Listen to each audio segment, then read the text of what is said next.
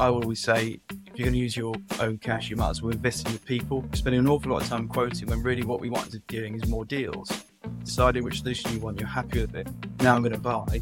You want that to be really quick, absolutely really quick. Great information. Take 10 seconds to produce. There's a laws passed to bring this software out so people could access that information more quickly and make quicker decisions. Yet the majority of the banks won't accept that information from banking got slightly addicted to TikTok recently. and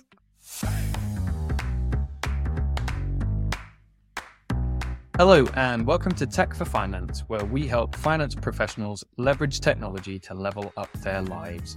I'm your host, Adam Shilton, and in this episode, we're going to be chatting with Rob Partridge, who is Managing Director of Synergi Partner Finance. Rob has over 20 years' experience in the financial service space and now works with businesses of all shapes and sizes to spread large capex projects into affordable monthly payments. Thanks for joining me today, Rob. Thank you. Perfect. So, do you want to give a, a, little bit of background on Synergi? I know is it coming? Is it coming up to five years now that you've been with Synergi? So, do you just want to tell us a bit your story and how it all came about? Yeah, sure. So, so Synergi actually was a sub brand of another company that I, I started nearly eight years ago called Kingston Capital Finance. Kingston Capital and Synergi are actually merged as businesses early this year. But like I say, Synergi was a sub brand of Kingston Capital for, for some time until it became absolute trading business probably five years ago. And Synergi really is what we, we focus on as sales aid finance in the uh, B2B uh, world. So example of that is that we would partner up with, with IT and tech companies, provide point of sale finance solutions to help customers afford those solutions, also help those companies close uh, transactions more quickly and get them through the systems more quickly. Very good. Appreciate the background there. And how how have you seen things change recently? I know I, I kind of probed you on this a little bit in our in our last conversation. Of course, you know we, have come out of a, a global pandemic we're now uh, apparently running headlong into a recession, even though a lot of businesses that I've spoken to seem to think that things are, are still going all right. So, how do you see things shifting? And are you sort of fluxing the way that you're approaching business at the moment with, with that sort of thing in mind? Yeah, well, it's interesting because this has been our best year up until this point.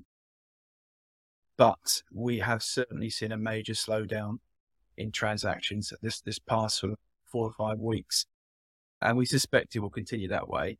I mean, I, it's one of those things I hate talking about recession. It's, uh, it's one of those fulfilling prophecies, isn't it? Basically, if we all talk about it, it will happen. But I mean, the writing is on the wall, and we've been here before. I've certainly been here before, and all I can do is look back at my my experience of those times. In fact, in 2007, 2008, I, I'd started working for a brokerage who specialize in funding IT and tech projects. And then, of course, the bubble burst and, uh, and, and we hit recession. Now, it feels very similar to those times in the sense of we saw a gradual slowdown in opportunities and people sort of running around the hair on fire, not too sure what to do, sort of rabbit headlights in, in a scenario whereby they would just sit tight and decide that, you know what, we weren't making decisions yet because let's, let's just see what happens. And, and, I get that feeling now. In fact, we've already spoken to customers who are saying, we'll put it off to the new year. We want to see what's going on in the market. And so we're prepared, you know, and uh, I've already warned my em- employees at that. But at the same time, it doesn't mean that we're going to stop trying. You know, we're still out there supporting our introducers, our customers, and still having those conversations. If anything, when these things happen, I find that you're more, if you're front and center and speaking to your customers and, and, and introducers more often, knowing that they care and you're there to support them when something does happen, you're going to stick in their mind. It's as simple as that. Mm-hmm. So I think we're going to see maybe, you know, maybe up until February next year where it, there is a, a, a slowdown. I mean, recession probably won't actually be called until probably early part of next year anyway, because it's always a little bit behind. It's probably sort of three or four months behind anyway when they can actually say it's officially in a recession. So I think, you know, it comes as no shock to anyone that that will happen. And I think, of course, what will happen is that companies will just decide, you know, we, we can't leave off investing in our businesses. We need to crack on. We need to invest. And if that means we need to borrow money to do so, then we will. so it's I don't believe it's any different really from what we've experienced before.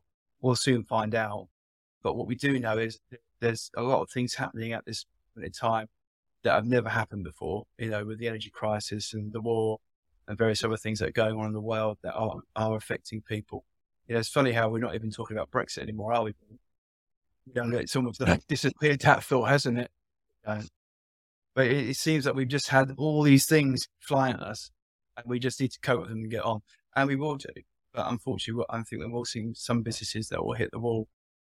We already are seeing some businesses do that who, struggled through COVID, who mm. haven't, and you know, are beginning that, that slippery slope towards insolvency. So it's going to happen, but we just need to make sure that we're around there to, to, to try and help those customers who are running their businesses well. They have got some good ideas who are maybe using the opportunity of this, this downturn or potential recession and say, well, actually, there's an opportunity and we can take advantage of it.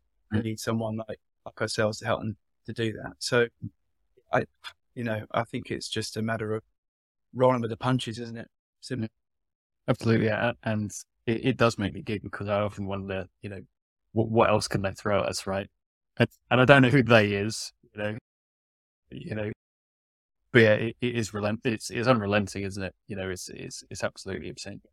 I mean, when you take the the structure of a, of a, a tech project, though, there's quite a lot as part of that. So you, you know, you may have a certain amount of licensing, certain amount of support, and then you've got initial ser- services. You know, and, and we're talking, you know, some pretty big differences. You know, as little as you know 20 30 k worth of setup for some smaller solutions and then maybe six, seven figures for some larger solutions but surely if if your business is at a point where it recognizes the transformation and change is necessary, then finance has got to be a way to de-risk things slightly, hasn't it? Because immediately, if you've not got a big lump sum coming out of the coming out of the bank, then that you know whether it's easing cash flow or, or so on and so forth, that gives you more opportunity to use money for other purposes, I guess. Yeah, sure. I mean, I'm, I'm obviously quite biased at the end of the day. peddling money to people, but, but fundamentally, I think it. I always find it interesting because there are scenarios where companies do have large amounts of cash in their bank account. Now, if that's the case, it always has been the case, and I would say, yeah, use it and invest in it. If not, you know, most companies aren't in that fortunate position. Now, the situation is as well, though, there's a lot of companies out there, well known companies, who will use finance as well, even though they have got huge amounts of cash in their bank, because they'd rather use their cash on other things that are going to give them a return on, on, on their money. So a good example of that, for instance, you know, you know, I would always say if you're going to use your own cash, you might as well invest in your people. So train them, new staff, you know, also look about marketing, market yourself better you know, really invest in the things that you know that could potentially give you a return in your business.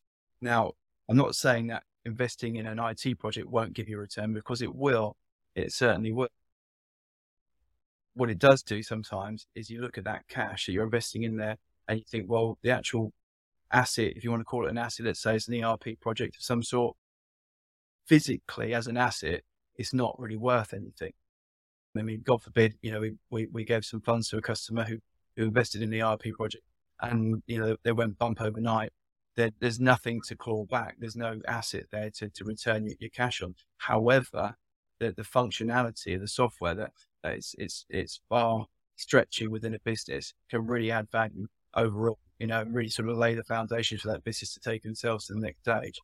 Um, so yeah, it, it's, it's an interesting one, but when it comes to sort of talking about the in, the makeup of a transaction nowadays, more and more software projects, the licenses, it's just a, a minute part of the transaction. As you full well know, you know, it, it's a lot of consultancy there. There's a lot of maybe training and support and maybe bespoke work or whatever it may be. So when you look at the project as a whole, it's more about what that vendor or that software solution is actually providing that company going forward, the support and everything else. Mm-hmm. So we, we look upon those projects as fundamental to those to the uh, the running of the business. Now it's interesting because I have a lot of conversations with my friends who work in asset finance who there's two types of asset finance, by the way. There's hard assets and soft assets. Yeah. Hard assets being your vehicles and vessels, and soft assets being sort of more IT and office equipment. And a lot of my friends that work in hard asset think I'm absolutely nuts that we, we, that we would invest in anything like a soft asset because you can't get your money back on it. All that kind Yeah. of stuff. I, I would argue that it's it's the foundation now of most businesses. It really is. I mean, God forbid, you know, a company got into to financial difficulties and they were hauliers, let's say, they could probably get rid of a few vehicles to save the day and continue Mm. trading. Whereas if you took their IT away from them tomorrow, they can't trade. It's as simple as that. So Mm. when you look at it in that way, I would argue that a soft asset, especially a, an ERP project or a big IT infrastructure project, is absolutely fundamental for any company to even operate, alone, you know, provide what their the solution may be. So it's it's it's something that we that I'm really keen on. We I've been doing it for 20 years now, and sort of investing in, in, in IT projects is something that really sort of ticks my boxes. But uh, of course, there's a lot of subscription solutions nowadays as well. So funding doesn't always come into it. In that case, when your licenses are being hosted and, and subscribed to, there still tends to be some consultancy and support and you know costs to those projects, which we can also fund. And, and we do have a specialist product which is called a technology loan, which Mm. enables us to do that for customers. And it's and it hadn't occurred to me as- somebody who's been doing this for donkey years now, but you often forget when you talk about tech that it doesn't always apply to the soft stuff. Yeah, but, I mean, we live in the cloud now, right? So people start talking about technology. It's an app on your phone, or it's it's filling a gap, right? But if you're a wholesale distributor to the warehouse, you need a terminal, you need a handheld device. You know, if you're a, a retailer that got physical stores, you need an EPOS system, you need tills, you need hardware. You know, and and even if you're a professional service organization, you know, you've got consultants out on the road, you know, re- real estate surveys, all of that sort of thing. It's all it's all physical kit, isn't it? Mm. Let alone the servers that you might need to, to host it. Obviously, I appreciate we're not talking true cloud in those instances, but you might have server infrastructure that you need to invest in as well. It seems to get bigger and bigger the more elements of a project you think about. Right? And and it hadn't occurred to me until we we discussed it recently that it's still classed as technology and it could still potentially be funded. So, so what we were talking about there in terms of you've got your licensing support and you're in a consultancy, that's further extended by then saying, right, well, actually, you know, if we are running a warehouse, we need three terminals and 10 handheld devices, which all have a value as well. So, so you go from, you know, 50K software project, you know, to a, you know, 75, 80K software and infrastructure project. So it's, it's easy to see how that initial investment escalates. So may become more attractive for people to to spread that into a manageable amount because they know exactly how much is going to go out the door without seeing that massive chunk go out, you know, early doors. I guess. Yeah, and also as well, I mean, these things tend to have a short life, don't they? And if the you know, equipment that's being used every day, I don't know, maybe some rugged handhelds or whatever it may be, that could get beat up, could get dropped, all that kind of stuff. But the lifespan of these these type of kit is usually short, you know, somewhere Yeah. between three and five years old. So, you know, we tend to be funding IT over those short period of time because we'd like to think, you know, at the end of that, you know, period, they're going to look to upgrade it and get onto something new or better or something that's just, you know, not been beaten up. So, and it's always about that. It's always about using IT and infrastructure in business and replacing it as and when it needs be. If you think about it from a from a business owner's point of view, if you have 80 grand in the bank, like you just gave that example, why would you invest in something that has such a short period of, of life and which you know really that you can't get a return on investment? It's not like a vehicle. It's not like you go and buy yourself an 80,000 pound HGV and you know that hmm. maybe in five years time you can sell it and maybe get a grand back. It's, Mm. That's not happening, is it? So you might as well use the lenders or some kind of lenders uh, money to invest in your IT infrastructure and the other 80,000 pounds, you know, reinvest it in your people. You know, like I say, or train them, get new employees in. Maybe you can get some sales staff in who's going to increase your, your bottom line or whatever it may be. So use the money in, in a, a more advantageous way, I would say. Thanks, Rob. And that that kind of brings me on to the, the, second set of questions, I guess, that I, I have for you, which relates to, to your own digital transformation at Synergi. So, so you, you mentioned sales and marketing there.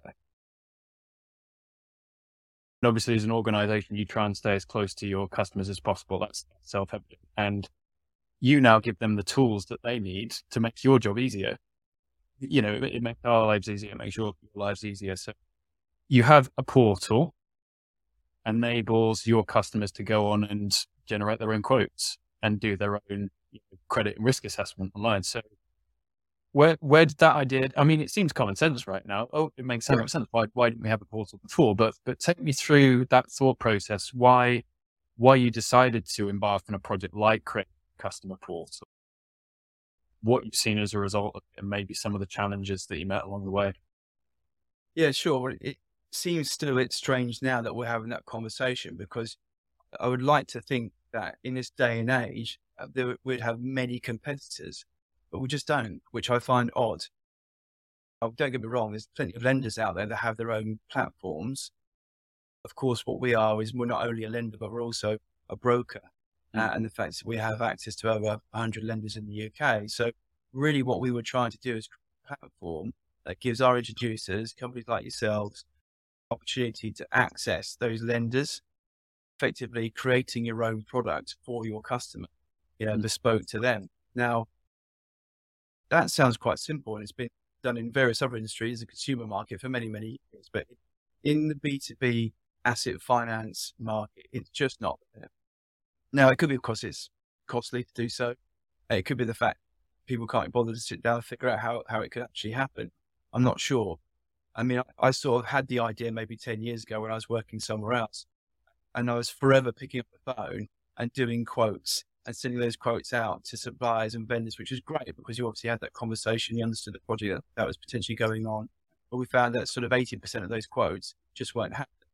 So uh, we're spending an awful lot of time quoting when really what we wanted to be doing is more deals. So rather than focus on doing the do, I wanted to focus on actually adding value to our introducers. So let's see if we can provide, uh, build a portal where they can go on, like you mentioned, formulate your own finance quote to support your sale, credit check your customer as well. And then if they do want to proceed, then you can just click of a button, it comes through to us, and then you can track the deal from start to finish and finish being cash in your bank account. And we'll handle everything at the transaction in the background. You can check and follow and everything else as it goes along. Now, when I say about supporting our introducers more, we're trying to uh, add value in the sense of right, what financial products are there out there? I mean, most people have come across leasing in the last 30, 30 40 years. It's, it's, it's, it's well known. Technology loan products aren't very well known. Operational lease products aren't, aren't well known. Tax and how tax works, how it benefits the customer only in their business, but also using finance and how that can use to be leveraged in their business. Education to our, our introducers as well is sort of providing sort of online videos, tutorials, actually doing some online video uh, tuition lessons as well. To see them and just explain to them how you can benefit and, uh, by using point of sale finance solution and when to offer you know, as well. Because I think in, in sales, some people get very scared about asking how they're going to pay for it and when they're going to ask them how they're going to pay for it. They do an awful lot of work, and then they get to the stage where they say, "Well, this is going to what's going to cost. How are you going to pay for it?" And they find that they can't afford it, or you know, unfortunately, their credit's not so great, so they can't even secure finance for it. So it's all about educating the salesperson about ask it early, offer it early, and then you've kept all your options open. That's all it's about, is keeping your options open. Mm-hmm. So I want so the, the whole point was is that I wanted to create a portal so people could do some of that work for me I'm a typical lady sales guy. but also, I wanted to add some value out there, and I wanted to provide a product that I could see wasn't out there, which mm. to me was bizarre, you know. And I thought, well, hold on, it's not out there. Let's let's give it a go and see what it is. Now, I'm not saying there isn't a competitor. I'm not aware of one. Certainly, we won three awards for innovation in, from our the National Association of Commercial Finance Brokers. So, mm. to think that we've won that award would suggest to me that we're probably the only one out there. Of course, I think we asked it a bit of a, a, a well kept secret because we still need to get make people aware that we're out there and that's what we're offering. So, uh, yeah, it, it's an interesting product that we've put out there. and We're constantly working on it. It's, it's integrated with, with Creditsafe and Xero, Companies House, and DocuSign, and various other integrations to make the, to make the transaction real swift. So in, in in practice, transactions often take maybe a few weeks. But we could, and we have done a couple within a day where we've had it come in in the morning, where the customer's already had a, a quote probably from the, the, a couple of days before, but they've said yes, I want to go ahead with that. We've looked, we've we credit checked them. We've had to cover some financial information from the customer, maybe some accounts, bank statements, that kind of stuff, which they've uploaded to our portal. We've assessed, we've underwritten it either with our our own funds or with uh, one of our lenders. The finance is approved. Documents go out for for e-sign. They sign them back in, and the uh, vendor uploads their invoice, and we package the deal up and send it for payment, and payment within 24 hours. So can, it can be very very quick. If I'm honest, I think it should be quicker. I think our world is a little bit too slow, but unfortunately, there is a lot of fraud certainly nowadays compared to, to most recent times, but um, there's a lot of fraud in, in our industry. So the lenders are very sort of keen to, to do a lot of background checks, and that can obviously take time. I, I still think we can system and process what we do much more quickly. I just think it's the will and desire whether the banks want to actually invest in it. A lot of the lenders in our financial world, very big names above their heads, Yet the department that we're dealing with might only have 10 employees. We're doing many, many millions a year. So it, it's usually about a number of people as well trying to get mm. involved mm. in the transaction to slow us down. So mm. yeah, I think, you know, we, we, we do have issues. Don't get me wrong. Um, it has been a bumpy road. It's been, it can be very slow. We never, we've never designed any software before. You know, we sat down and thought, what do we want it to do? And we sat down and wrote a, a plan, which we thought was a, detailed plan, but we, we realized that it's not very detailed at all because we have to be like a developer. If we're telling a developer, right, we want to put this information here and it spits out that information at the other end, the developer's like, well, how does it go for those processes to get to that bit? And we're like, I don't really know. So uh, you're the yeah, you still exactly, exactly. But I guess in a way, what it has taught me is to system and process absolutely everything. And I'm quite keen mm. on a system and process. I mean, my, my staff always take the mick out of me because of it. But I, I love sitting down and figuring out every single process and the ifs, buts, and maybes that go along. And I think we did a lot of that. And then we gave that to the to developers. And of course, it was never 100% perfect. And they would always say, well, what happens if this happened? We thought, well, we never even thought about that. So and of course, there's some things they would have missed as well. And you know, sometimes the, the, the, software doesn't work quite the way we want it to work, and we need to get changes. But and of course, as well, because it's our our unique selling point, keen to develop it more. And so we've got these great ideas about how far we can take it.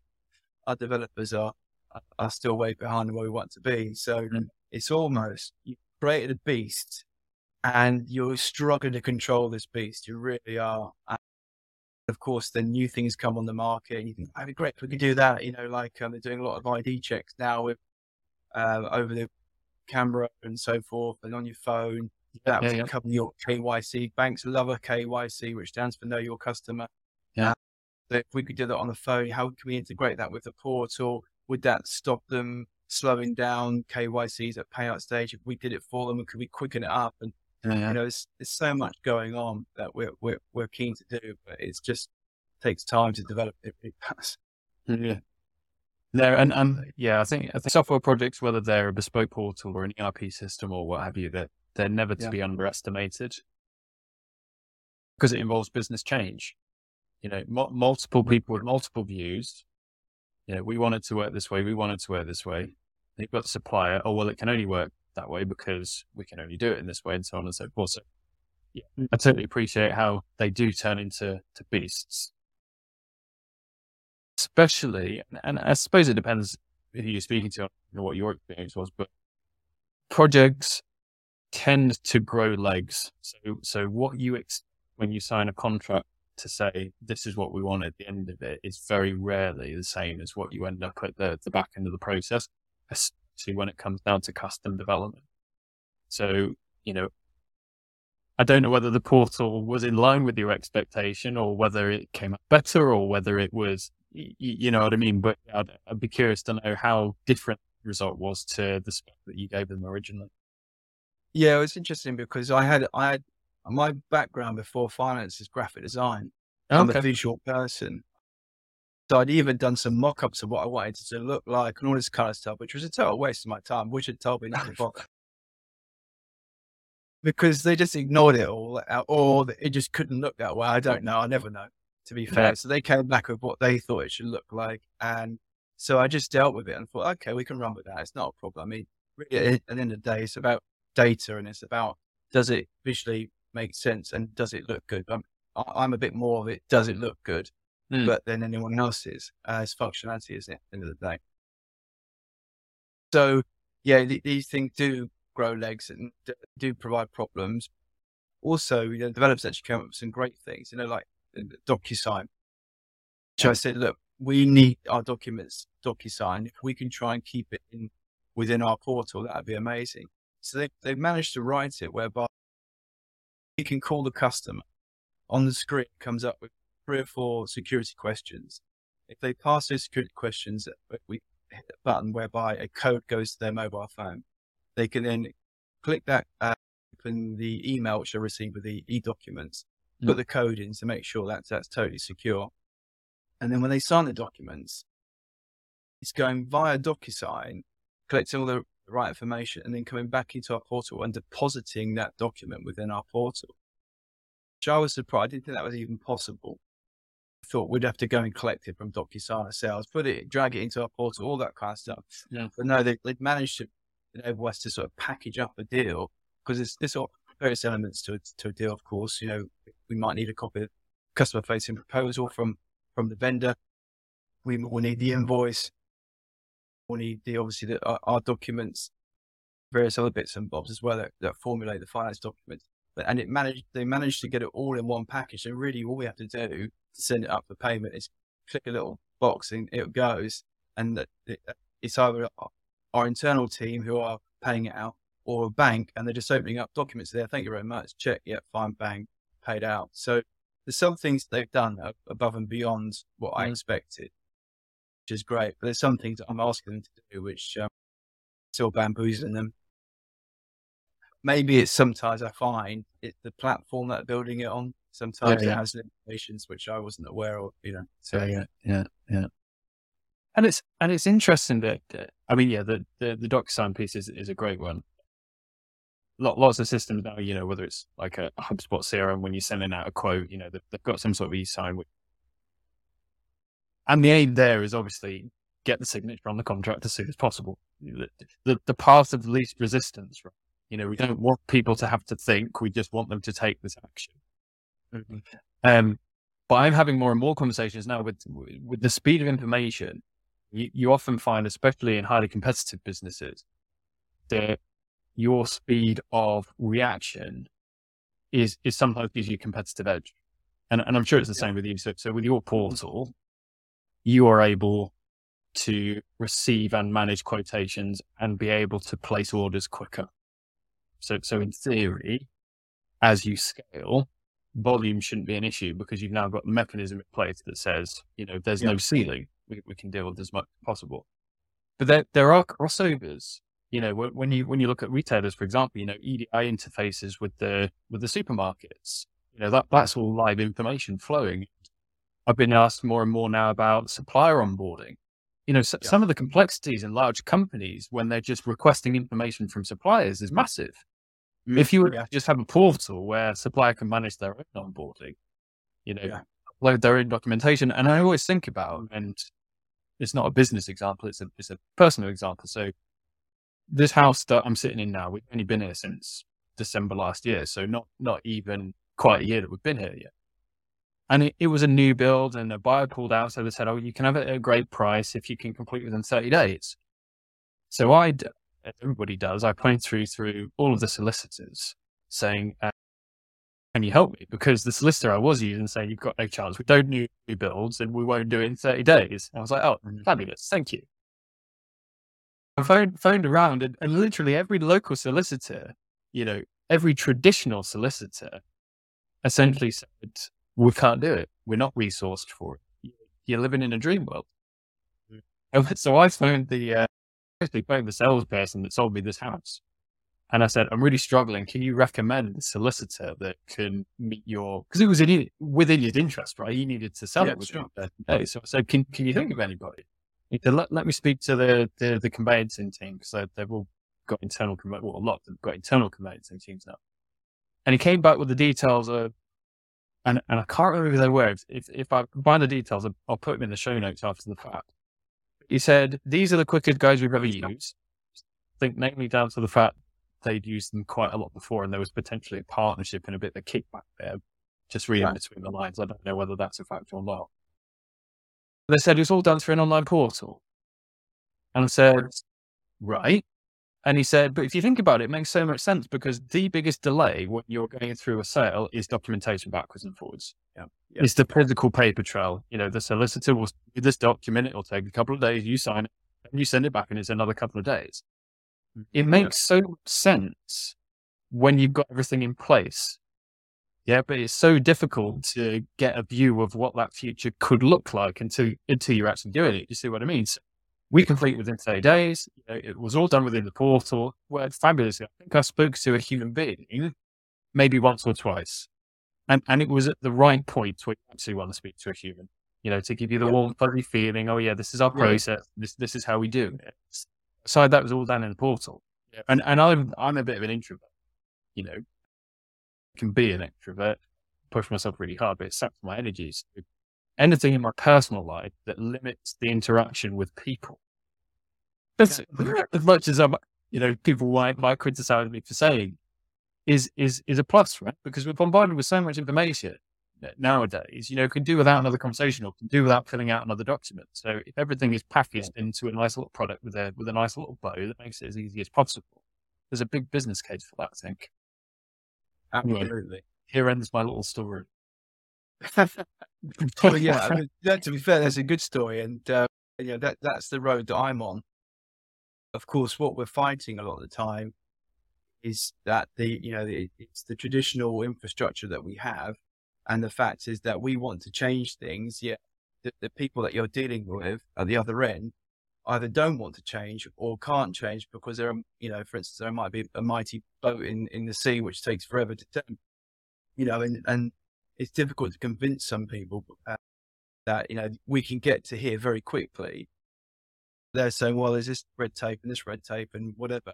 And that, and that becomes a frustration. So I've hit a lot of those walls. I really have one one really interesting will hit quite a lot is is open banking. Now, open banking came out what six, maybe five, six years ago.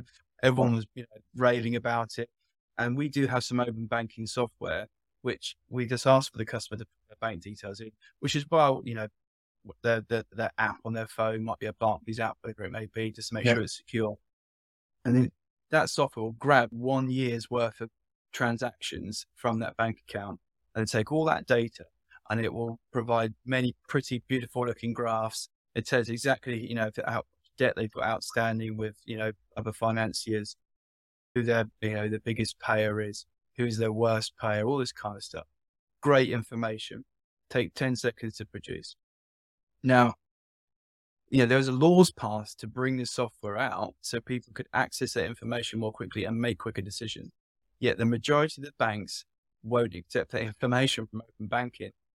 Still ask for uh, was a bank statement, and uh, it's just frustrating because we've got some of the technology out there, the banks won't accept it. Now we don't know whether that's red tape. We don't know whether it's because they haven't got their ducks in a row to be able to okay it, or just because it's pig-headed and they're, they're, they're used to their old-fashioned way. We're never going to get the answer because you know I, am never going to speak to the person who, who can answer that question. So it is frustrating from that point of view. But what we're trying to achieve is, is quicker transaction.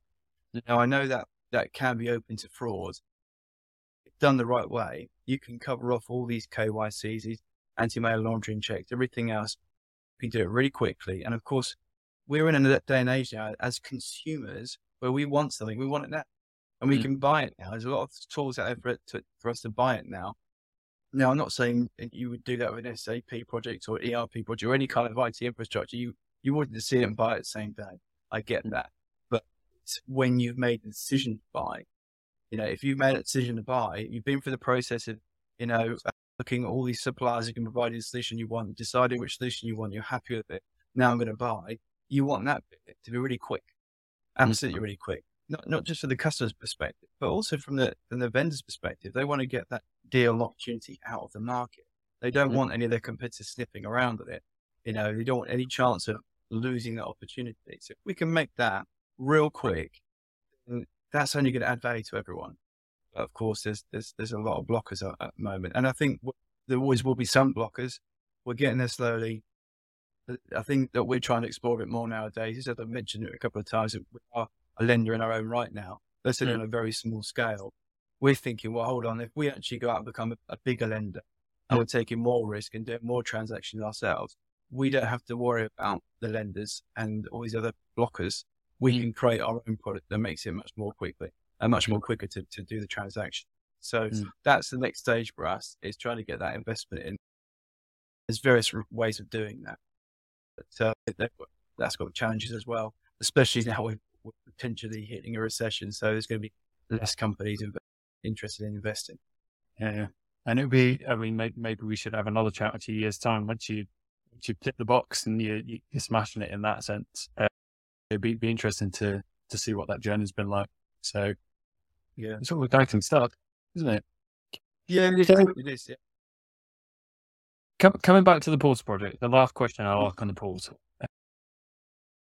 If you did it again, what would you do differently?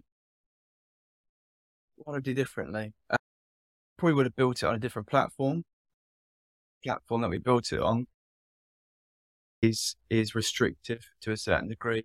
Or I think what happens, of course, over time is that there's other platforms that come about that are easier to to, to code on, have Mhm. more uh, opportunities, and to develop portals that are a bit more slicker, a bit more safe, a bit more. Secure. So you know, hindsight's a wonderful thing, isn't it? I think I would have done that. Also, we're doing a lot now of HubSpot. Mhm. You know, we, we've invested in HubSpot in the last couple of years, really only to do sort of our sales and marketing element of our business on. Anything transactional wise would go into our portal. I'm seeing opportunities now to have maybe develop sort of plugins, platforms that we could develop a HubSpot to actually achieve our end goals. So Yeah. who knows, maybe we might go down the line at some point and say, actually, we might retire the traditional Synergi platform, hmm. Yeah. but create tools that sit on top of HubSpot and it would no change to our to our users. They, they wouldn't see any difference to be fair, but it would just be feeding all the information into HubSpot because I think it's a great platform. However, it's good for us, but you know, as as the company grows, I, I can see it being not so great for us. Yeah. So you know, things like uh, SAP as well would be a, be a good platform for us as well to to explore as well in the future. I think something that you know I, I know a bit about because obviously Yeah. we deal with a lot of introducers like uh, like yourselves, but I haven't actually seen the functionality of it, and I'd love to see that because it might be something we'd invest in down the line. So like I say, I think HubSpot has has its uh, limitations and it will run out at some point. Whereas I understand that SAP, and you can tell me uh, um, more about this, it, it has a great platform to, to grow and it's continuously being developed and added to. And then there's also other apps as well that can be added to it as well. Suppose. That's it. And, and of course, it depends what the end game is, right? You know, so, so, so when you developed your portal, you said, right, well, what, what's in it for my customers? How can I help provide a better level of service? Is, is exactly the same for any type of software project. So whenever people ask me about software systems, I always ask, what's the end game? Yeah, because yeah, you're right. An end-to-end ERP system is often a good move if a company's growing and they want a single source of information. But timing is everything. You know, do you really want to upend the the business on a software project that might take, you know, a decent chunk of your team out of out of their day to day for a bit whilst whilst you're implementing, right? So so timing is a big thing there. And as you mentioned, it's also the integration piece as well, because HubSpot is obviously best of breed for sales and marketing. You mm-hmm. know, and it's all it's always going to be updated and and fit for purpose in that sense. So, you know, And and I've seen companies that integrate HubSpot with SAP. I've seen companies that uh, integrate HubSpot with, with other solutions. So it, again, it depends on the departmental breakdown and what what you want to see as a as a business owner. Which mm-hmm. I suppose leads me on to my next question. So you've said that there's, eh, you know, in theory, could get to the point where the applications you've developed could integrate with something like HubSpot. The end game with that sort of thing is having more visibility, uh, I suppose, the end to end picture. You know, so what we're seeing from our customers, what does that data look like? You know, what information we're getting from other areas of the business? How do we that, tie that into a, a flashy dashboard on a snapshot? Gives me all of the information that I need.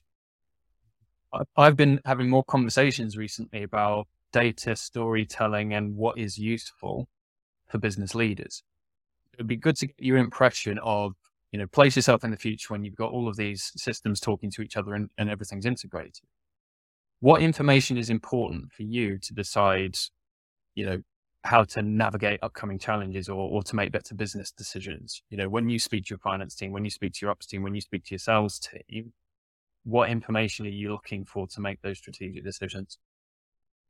Yes, good good question. I think the data that drives us is all about credit. As simple as that, really. Yeah. You mm. know, we, we use Creditsafe to make our decisions. However, you know, we're, we're seeing some some problems with that at the moment, where we're finding other platforms that have a bit more data that we we wish we knew at an earlier stage because we've had opportunities that we've lost or opportunities that we, we didn't get approved because we didn't have all the data that we needed. Yeah. I think uh, we are living in a world now where it's all about the data. And I think as much as we could possibly get about a prospect, it helps us understand the market. So yeah. as simple as that, you know, Uh, we do, we're, we're lucky because we're on the, on the front line to a degree. So we can get good gauge of what's happening in, in the economy. Now, but I do feel like we, we're, we're still a few weeks behind sometimes. It'd be great if we're right on that front line to understand exactly what's going on so we can gauge. And the reason I want to gauge more about what's going on is because as we develop as a lender, we can create better products that are more suited to the economy or suited to an end user or even suited to an introducer. We can get that data. We can really sort of understand and reduce risk and provide value to, to the market. So I'm, I'm deadly keen about data and where we get it from Fortunately, a lot of these people that provide the data, financial data, want, want to charge an, an arm and a leg for it. it. It's an interesting time at the minute. So they seem to be beating each other up to, to for our services, yet they want to charge us an arm and a leg for them. So. Yeah. Yeah. Yeah. It's, I suppose, and, and I don't want to put, put words in your mouth there, but di- differenti- differentiation is something that I'm seeing a lot of businesses focus on at the moment. And, you know, you, have heard, I'm sure, the concept of niching down, right? You know, how, mm-hmm. how do we provide the most possible value to the people that we can we can serve? Yep. And and that's why I say I don't want to put words in your mouth. But what I've got from that is that the more data you've got about the people that you're dealing with day to day, the more you'll be able to carve out, you know, that that ideal market that says these are some people who can really help, right? And you can that's unfortunately, I say unfortunately, it's, it's part of what makes it exciting, but that's what then comes down to con- that process of continuous improvement, isn't it? You know, more data over time leads to, to more accuracy. So thanks for that. I appreciate Appreciate I think also as well to add to that as well is that uh, there's segments that we find of the industry that aren't being serviced very well from the lenders. You know, I, I was thinking about one the other day for instance, we know well, the high streets going backwards. You can visually see that it's been happening over the last sort of 10 years or so. Certainly, uh, of stores in the retail sector that are niche are doing very well. Now, if you go to a lender in your retail uh, store or chain of retail store, the likelihood is they will decline just mm-hmm. because you're in retail. Yeah.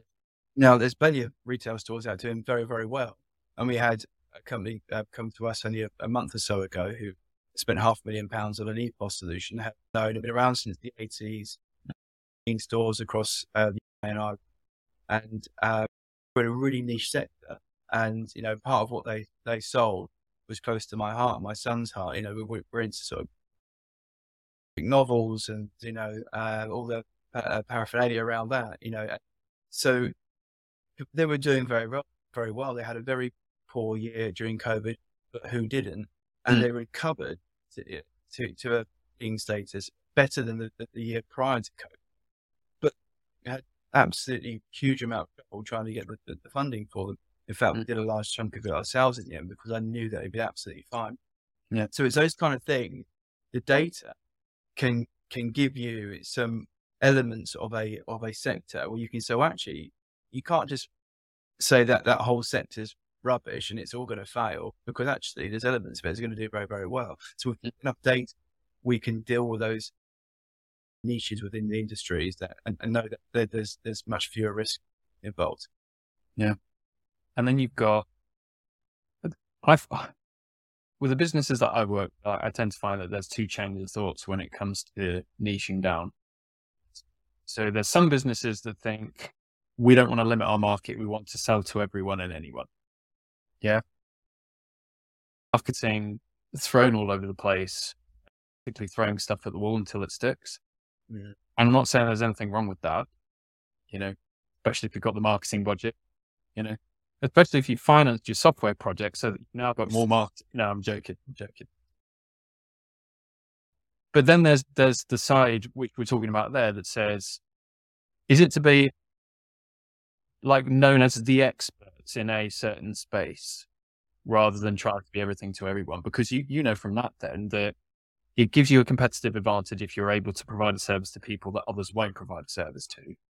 Then when you have further conversations in the future, you've got that referenceability and that credibility to say, look, you know, th- this is what we've done before. And it all starts with the data, doesn't it? You know, you, you yeah. can't make the decisions on what works and what doesn't work unless you've got the data. Yeah. Yeah. No, Absolutely. Absolutely. I think, you know, it is all about niching to me you know, I, yes, we've got a niche, and you know us as technology provider, technology finance provider. Great. There's up there's three two other elements to our business as well. Mm. I mean, we have, we have a property division, we have a cash flow division as well. So uh, what happens is that we go out with our niche, our customers come on board, and we go back to them and say, well, what else do you need? You know, it could be from many different sectors. It could be, I know, a warehouse or whatever it is, hauliers, logistics, whatever it may be. And they'll say, well, actually, I'm going to invest in a new vehicle. Okay, well, we can fund that for you.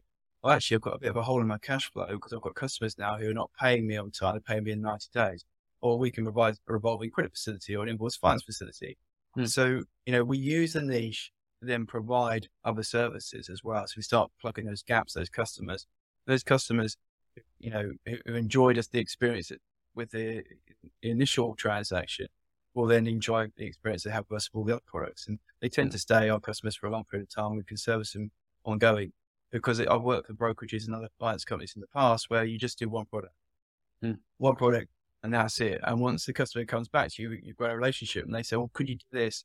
And you can just say no. I mean, you, then you're pointing that customer to a competitor and then they may never come back ever again. So yeah. I think yeah. it's important to be able to plug those gaps, but also go out, put your stall out as a niche and yeah. Because otherwise, you know, you, you, can't be everything to everyone. Yeah, yeah. And then, link, as you said, we're moving from differentiation there to diversification. Yeah, yeah. Which, which again is is a really great use case for having lots of data, because as you say, the more data you've got, the more more gaps you'll be able to fill. Mm-hmm. Yeah, yeah. So you know, wider examples, you know, is it the right time for us to open a new office or, or a new store? You know, are we getting a load of business in a region that would actually be good if we had some some face to face representation there? You know, that's that's one example. Your example of cross cross platform products, and another example there, not not physically, but obviously with the services that you provide there. And then wider than that, you know, we're smashing it in the UK. You know, US market might be pretty good. You know, is it worth repeating that? Is it possible to repeat that? And again, it comes back to the data, doesn't it? So, yes, yeah, exactly. very good. No, I, I appreciate that. That was, was really good. So, one one of the last questions that I tend to ask, uh, I'll, I'll, let you go because we're, coming up to, coming up to time. Is because this podcast is called Tech for Finance. I always ask, what is the one or piece of software or gadget that you you just couldn't live without? And I appreciate I put you on the spot because I didn't send these questions over, but off the top of your head, what app software or gadget could you not live without?